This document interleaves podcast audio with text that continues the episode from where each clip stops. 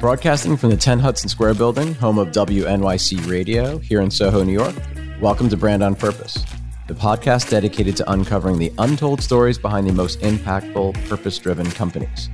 My guest today is Tony Shumpert, Vice President of Recycling and Reuse at Savers, the largest North American for profit thrift retailer, founded in 1954 with 300 stores across multiple continents. He'll tell us more about that.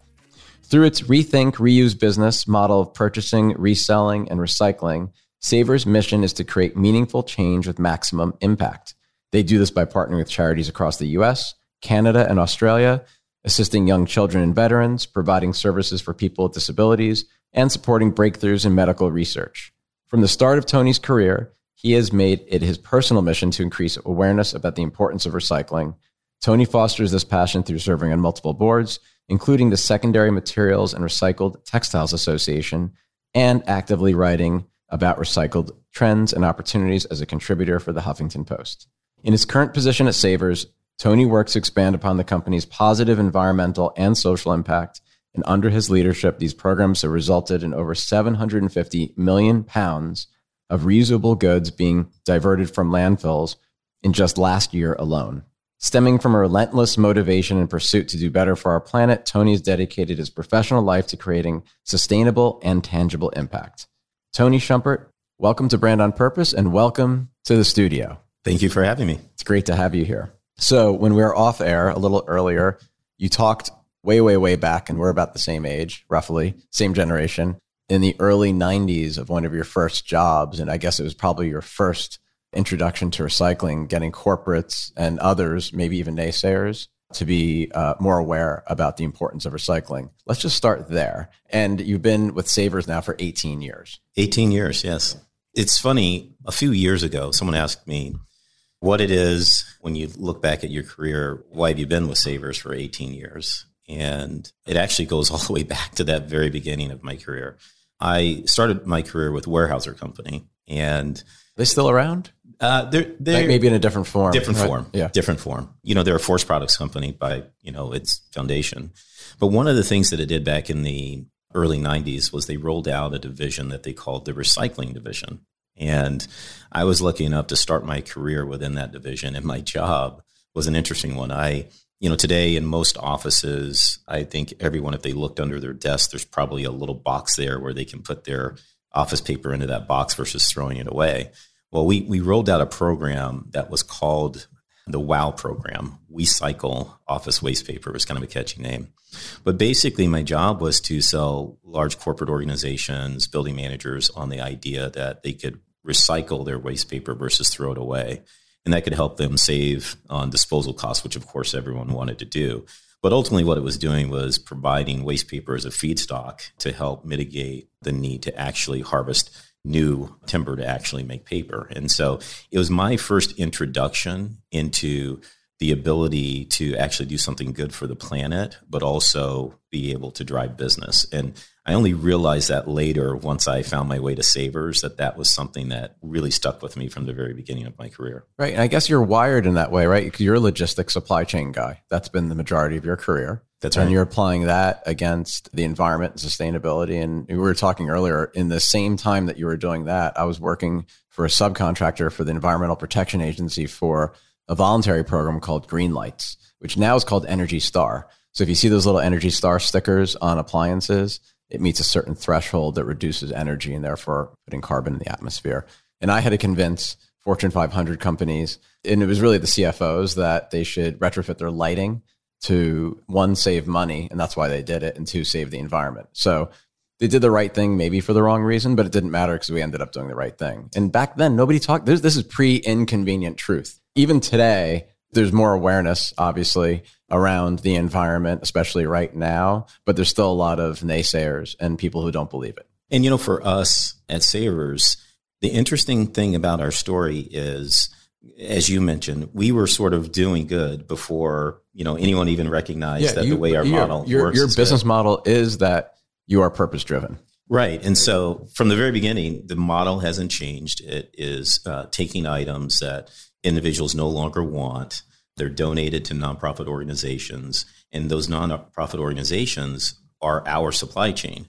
So there's a phrase that's becoming I don't want to say it's mainstream, but I think at some point it will be mainstream, which is, you know, socially responsible procurement. So when you think about our model, you know, we could acquire used goods in many different ways, but we choose to do that through these partnerships with nonprofits. And that's the way it's been from the very beginning. So the very start of our model always used that sort of social purpose model. And it was not only helping the communities in which these nonprofits operate in, but also the planet, and that we're extending the life of these items. And so it hasn't changed, you know, since 1954. Uh, we've just gotten bigger and a little better at it. And, you know, obviously now it seems like more people are beginning to actually embrace reuse. And, and those 300 stores are across the US, Canada, and Australia? That's right. So we have 10 stores in Australia, and then the rest of our stores are pretty evenly distributed across the US and Canada. We're in every province in Canada, and we're in approximately 30, I think 32 states now in the United States. Walk me through the business model. So someone walks into Savers, anybody can walk in, and they donate their clothes. What happens from there? The way it all starts is um, it even starts even before you get to a Saver store.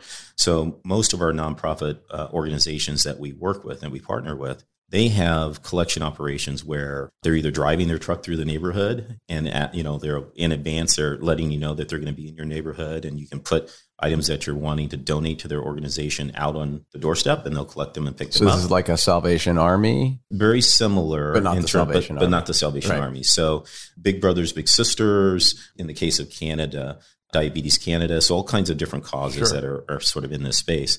So they will collect the used goods and they in turn will drive them to one of our stores uh, where we will offload the truck, weigh everything, and then pay them for that merchandise. The other way, and this is actually something that's becoming, I'd say 15 years ago, that would be something that would be convenient for donors, that method that I just mentioned. But now today, with the changing landscape of got the web, you got the web, you've got so there's web scheduling. There's there's also just the changing landscape of where consumers live and where donors live. So if you're in a multifamily housing unit, it's not convenient for you to maybe wait five days or six days or seven days for the truck to come to your you know building, and you want to get rid of it when you're ready. You clean out your closet and like it's got to go, right? So in that case, you can actually come directly to one of our Value Village or Saver stores and donate directly to the nonprofit right there at the store. So our stores have an area that we call the Community Donation Center. And really, that's a spot where any individual can come and donate directly to the nonprofit that's associated with that store. What percentage of the goods that you're getting donated come through that versus through your partners? Yeah, so our partners deliver approximately 60% of our volume. So they're out doing that work every day in neighborhoods. And the other 40% is coming to us by the public bringing it directly to the store and donating it to and, the nonprofit. And as a consumer, besides the fact that you know that the goods are going to be reused or recycled, and we're going to get to that in a second, and that feels good, there's also a tax benefit, right? In the United States, yes. In the United States, right? It's that you can itemize it. That's uh, right. Right. So what happens after the clothes actually then get dropped off?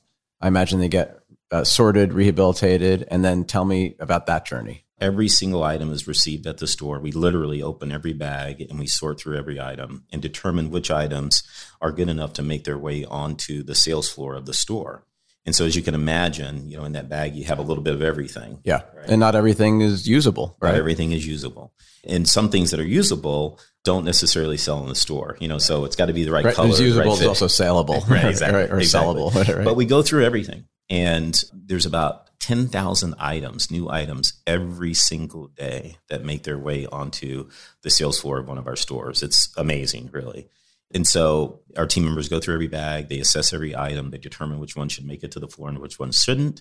Those that make it to the floor are priced, presented on the floor in the way that we'd like them to be presented and they're on the floor for a period of time and it's different in each store so we want to make sure that our consumers have enough time to find that and see those items and have a chance to find those treasures. And then after they've spent their time on the floor they come off the floor and go into kind of our second business which is our recycling business. So all those items that weren't able to make their way to the floor and all those items that come off the floor go into that piece of the business. And that's really all about extending the life of these items even further and you're trying to keep them out of the landfill. Exactly. That's the key. So when you, you know, the whole premise is if you think about the fact that we are as a in the United States, the average North American throws away over 81 pounds of apparel and textiles every single year. I didn't say donate, throws away. 81 pounds? 81 pounds, yes. And so when you think about that number, there's a lot of material that's still going in the waste stream that is still reusable or resellable. And so the whole idea is the more that we can extend the life of items, the more that we can find alternative uses, it takes the pressure off of producing new items. And someone, I've had this question before, and they're like, well, it, I mean, okay, well, what's the big deal? Well, the big deal is when you think about the fact that a t-shirt, one cotton t-shirt takes over 700 gallons of water to produce, or the pair of jeans that I have on takes over 1500 gallons of water. If we can do things to just help mitigate that just a little bit of how many of those new items we need to purchase, it has a tremendous impact. And there's also an economic argument in that there are people who might be disadvantaged who need greater means and avenues to purchase clothing. I mean, that's not environmental, but there's still a huge societal benefit, obviously. Yeah, and in the communities where our stores operate, the average price of an item that sells in our store is roughly $4. So when you think of the value of an item, a pair of jeans that you no longer want or need that you donate, the fact that those could make their way into the hands of someone for a very, very competitive price point that they couldn't spend 50, 60, 70, $100, you know, a traditional retail store to buy those, it's a big deal. The other thing too is that I think today, because we, all of us are getting different messages about needing to be more responsible whether that's with the food that we consume or buying apparel or the cars that we drive, the way that our houses operate and the energy that we use, it's complicated. You're trying to what, you know, what are, what are all these things I need to do? In this space, it's really simple. Don't put it in the waste stream, put it in the reuse stream. And so all you need to do is begin to make small shifts in your buying decisions to incorporate reuse or at the very minimum not throw it out, but get it in the reuse stream. And that's simple and easy. It's not complex. I don't have to read the label. I don't have to do all of these other things. I can just change a little bit of my behavior and have an immediate impact. So there's the reuse stream. And what happens to the clothes, though, that are not reusable? How do they have another life or where do they go? Yeah, this is uh, the thing that even internally within our company, people are most fascinated about, which is kind of what is the rest of this process look like after it leaves our store? So we work with what we call material, textile material processors all over the world. And these are in places like India, Pakistan, Central South America. And what they do is they take all of the textile items that go unsold in our stores and they process them and they separate them based on reusable material and then material that needs to be upcycled, downcycled, or converted into fiber. And so that percentage of product that's still reusable is about 45%. So it's an item just like the shirt I have on or your sweater that someone just happened to not buy in the store, still wearable item. For whatever reason. That's right. Yeah. And then those items are actually distributed to markets all around the world. So Central South America, East West Africa, Europe. In a and, different form? Nope. Same form. Same form. Okay. And they're actually, imagine a thrift store here in North America. The difference is in some of these parts of the world, the thrift store is a big open air market where you know used clothing as well as hardware and other things are being sold. And I always describe them to people. Imagine the largest flea market you've ever seen in your life, and then multiply it by about 100. That's the size of these markets. And so the neat thing about that is the material processor separates that product from the reusable and rewearable and then everything else. So the reusable and rewearable makes its way into these reuse markets around the world. So there's like a second, third chance for that. That's right. right. Exactly. And then the items that aren't suitable for reuse uh, go into a process for upcycling or downcycling. And so upcycling as an example, imagine a I won't use a specific brand, but imagine any branded, you know, corduroy jacket that you can imagine. Right. Take that jacket, it's got an arm where the sleeve is ripped off or it's so damaged, you, you know, no one's going to wear it. They'll take that and they'll take the rest of that jacket and they will turn it into, for instance, a laptop satchel where the flap on the outside of the laptop satchel still has the branded logo on it. And then that flows its way into different reuse markets. Kind of genius. Exactly. And then what's left over gets downcycled into things like wiping rags and other industrial products. And then there's a percentage of the product, which is about 15 to 20%, that gets converted down into fiber and then respun into yarn or thread. Which is how we think about recycling when it comes to plastics and cardboard and things like that. But that's right. a very small percentage, it sounds like. It is a small percentage. And one of the most interesting things is that the reuse component, whether it's through models like our stores or secondary reuse markets, is really the portion that allows the traditional recycling and the upcycling and downcycling to occur right? Because otherwise you wouldn't have those items to right. be able it's all connected. It's yeah. all connected. And I'd say the wonderful thing about that space is that in the 20 almost 20 years that I've been doing this, the activity in the upcycling and downcycling piece is growing as well as the uses for the fiber piece. So, which is more the creative side of things. It's creative, and there are also large brands. Probably one of the most famous blue jean manufacturers that we all know. Like a letter inside like the middle of the alphabet kind of? Yes. Yeah. They have a production facility in Pakistan that is maybe three or four buildings away from where one of our material processors is converting blue jeans that can no longer be used down into fiber that then can go into the processing of making new denim. Very interesting. And were you hired specifically to start this program? I imagine you were hired for something different. Yes, I was. And hired. you're like, but wait, I have an idea. yeah. So I was hired really to begin to build out the logistics side of the business. We were growing at the time and things were becoming more complex. This area of the business that we call recycling was really just starting.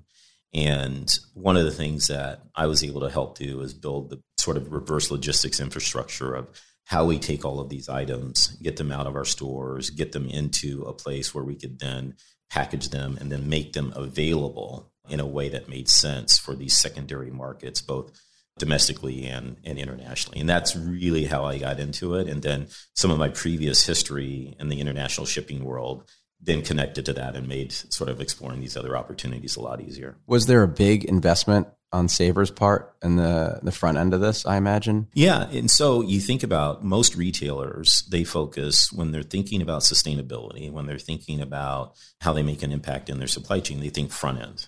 You know, they think you know what's going on in the warehouse where our product is being produced? You know what are we doing inside of our supply chain? Turn off the light turn off the lights exactly. Let's you know upgrade to led lighting and all these things right, right the ballasts and all that. Yeah. right so yes, it was. So we're one of the only thrift retailers that has a complete division dedicated to ensuring that the things that go unsold in our stores stay out of the waste stream. So many of the other thrift operators used a different model. They may move their product through brokers and other people. Their the amount of items that they found an opportunity for is not as expansive as ours. If you were in one of our facilities, you would see kitchenware, plasticware, bicycles. And this is probably the one that fascinates most people, but single shoes. We've even found a market uh, in the world for single shoes.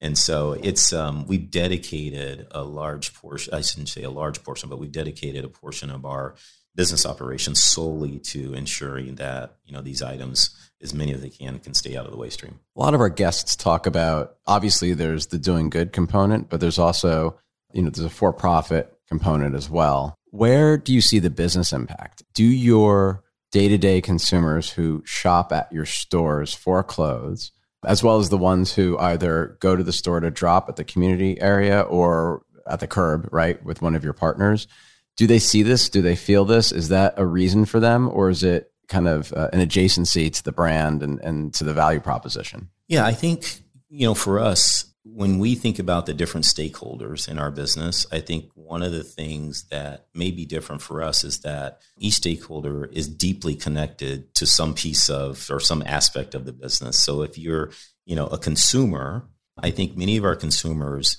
enjoy the fact that by shopping in one of our stores, they know they're actually making an impact. So you have some sort of communication that helps to reinforce that at point of sale or at the store? In the store, throughout the store. Our, our, marketing communications team, we have a lot of messaging that helps consumers understand the impact that they're making on the planet, but also the fact that. And on other human beings. And other, other human beings, yes. And then if you are someone that is more interested in donating, not necessarily shopping, right, you're deeply connected to the fact that when you're donating to one of the nonprofit partners that's associated with us, you're helping drive funding into their programs, whether those programs are about supporting youth at risk or about supporting veterans or about supporting, you know, critical research for disease. And they are deeply connected, you know, to that.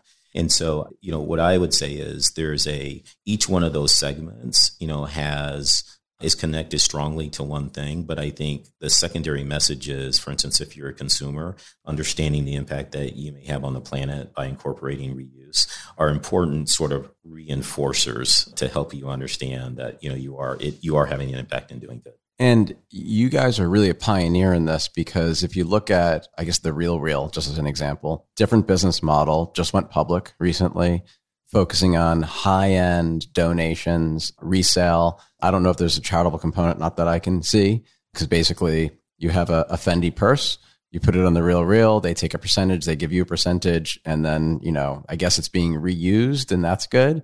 Um, but there's no real charitable component. But there's like a rewiring now of individuals, at least not to just throw stuff away, which is good. And I think that helps everybody, right? It does. And you know, it's kind of the halo effect, I would say. And I think for us, five years ago, we really started championing the message of reuse. If you were to kind of Google us and you would see installations that we've done, for instance, our headquarters is in Bellevue, Washington, and there's a really popular beach in Seattle called Alki Beach. And we've done installations in Alki Beach that have mimicked oil spill but it's clothing coming out of the barrel spilling onto the beach. Oh, I think I saw that image. Yeah, to talk about the 700 gallons of water for a t-shirt, 1500 gallons of water for a pair of jeans, and the fact that the apparel industry is the second leading polluter behind big oil. Just to have people think about that for a moment.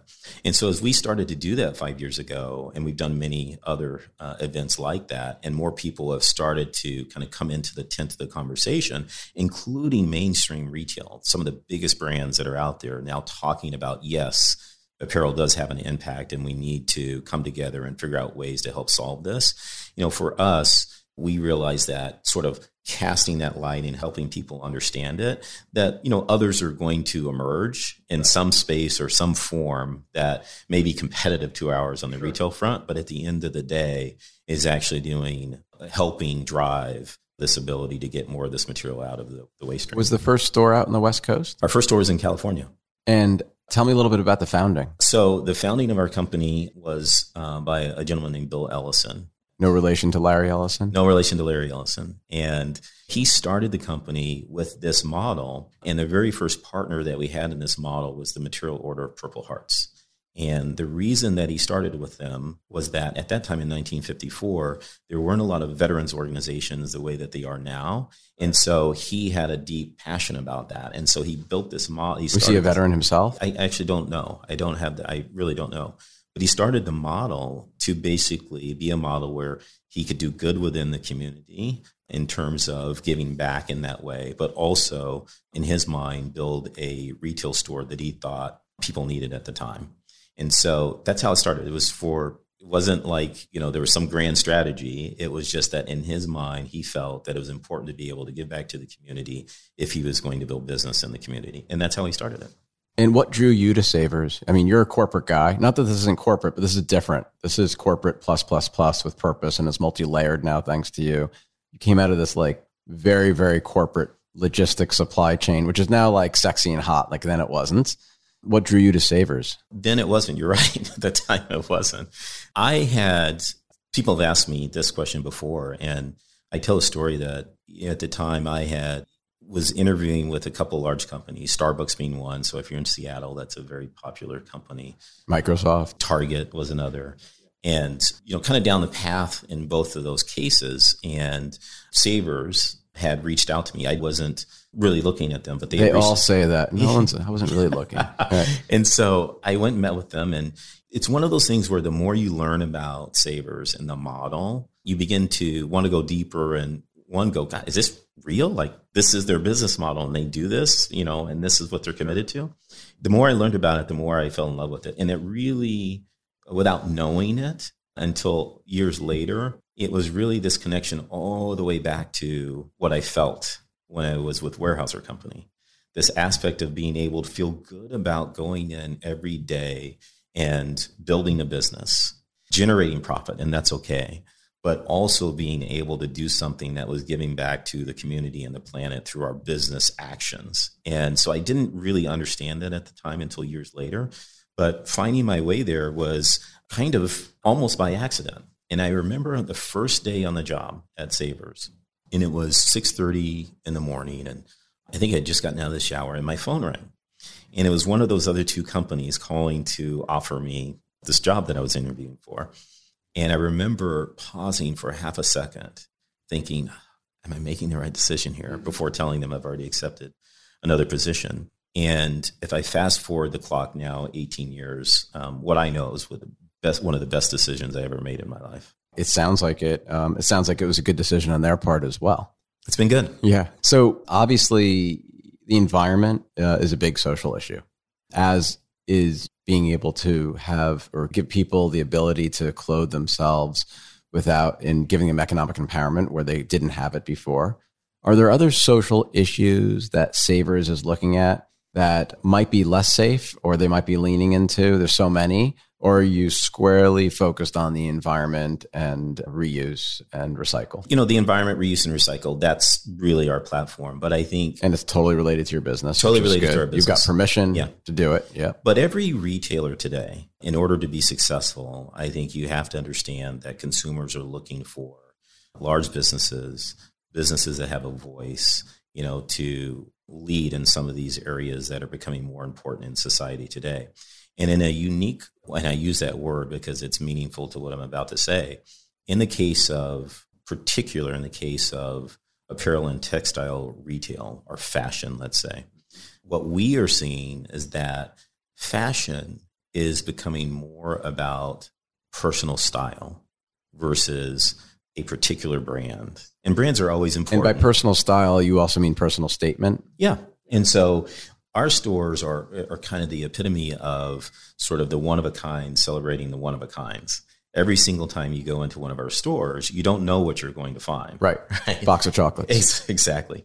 And so we created this environment where those that want to express their individual style through uh, finding unique items, putting together things that you're not going to go into the store next door where you see 50 the same item lined up on the rack. You get something unique.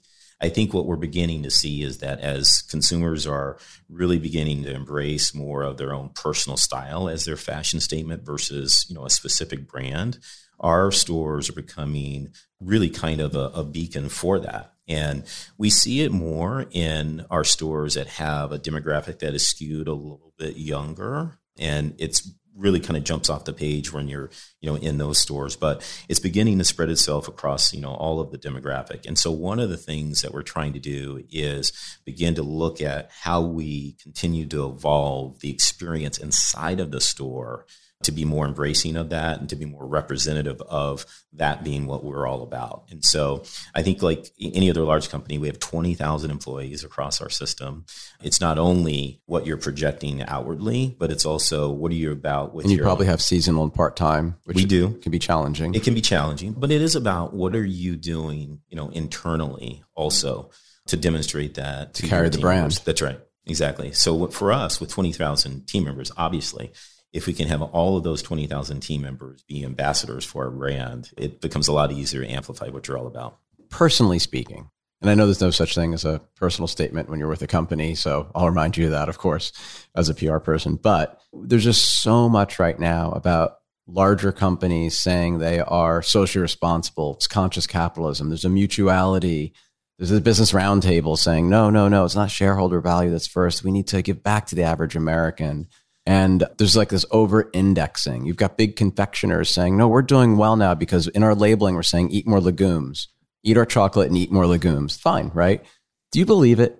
It's so interesting because we have been this model of ours. When you're in any company and, and you've been there for a long time or you're really passionate about it, you sort of live in this bubble of you know your own thing right? And so it is interesting for us to see those things happening especially because you know our thing has kind of been the same since 1954 and i guess what i would say is i think organizations that have a model and a dedication to something that's true and honest and authentic i think both the team members that work for the organization and consumers externally I think they see very clearly whether or not those organizations uh, really mean what they say and are authentic about what their actions are. I just feel like we are in this marketing echo chamber right now. I go to all these conferences. I'm going to one in a couple weeks, and I'm going to be that one guy that stands up there on stage, and potentially it's bad for my own business, but call bullshit on the washers. There are wannabes and washers, and there's winners, and obviously Savers is a winner.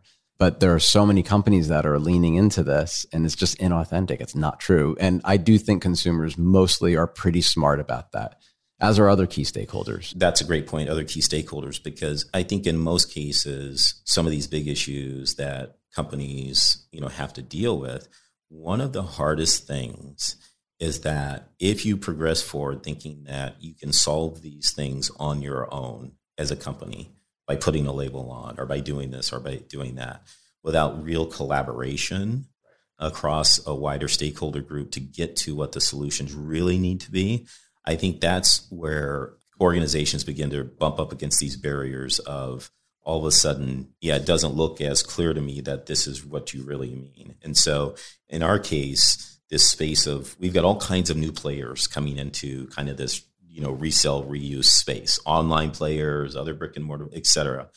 Our focus has always been on our purpose, which is to do good for the planet and to do good for our communities. And so if more people are coming into the space and that's helping with that, great. But our focus is on our thing. And I think as we go forward, especially on the, the apparel side of things, these big issues of the impact of textile waste on the planet are not going to be solved by one entity alone. It's impossible. It's impossible. It's going to take manufacturers. It's going to take those in the supply chain. It's going to take the retail buyers. It's going to take the executives of retail organizations to come together and sort of work for a better way of, of eliminating. And in our current environment, you're not going to get an administration that's going to regulate it. So you have to do it yourself. It has to be voluntary. And I do think that, uh, you know, you've made it when either your competitors or your other partners inside the network or even retailers and apparel manufacturers come to you to try to learn more and want to work with you. And it sounds like that's happening. It is. And so i used to if i rolled the clock back five years ago i'd be at places talking about the impact of textile waste on the planet, the positive impacts of expanding reuse, and each of us. This is five years ago. Yes, and they're, they're they dead asleep at the dead time. Asleep. Dead asleep. And or, or that, or I was the only one on the stage by myself, talking to two other people in the audience. And now, some of the largest retailers in the world are on these panels with me, are at these events with me, and you know it is harder.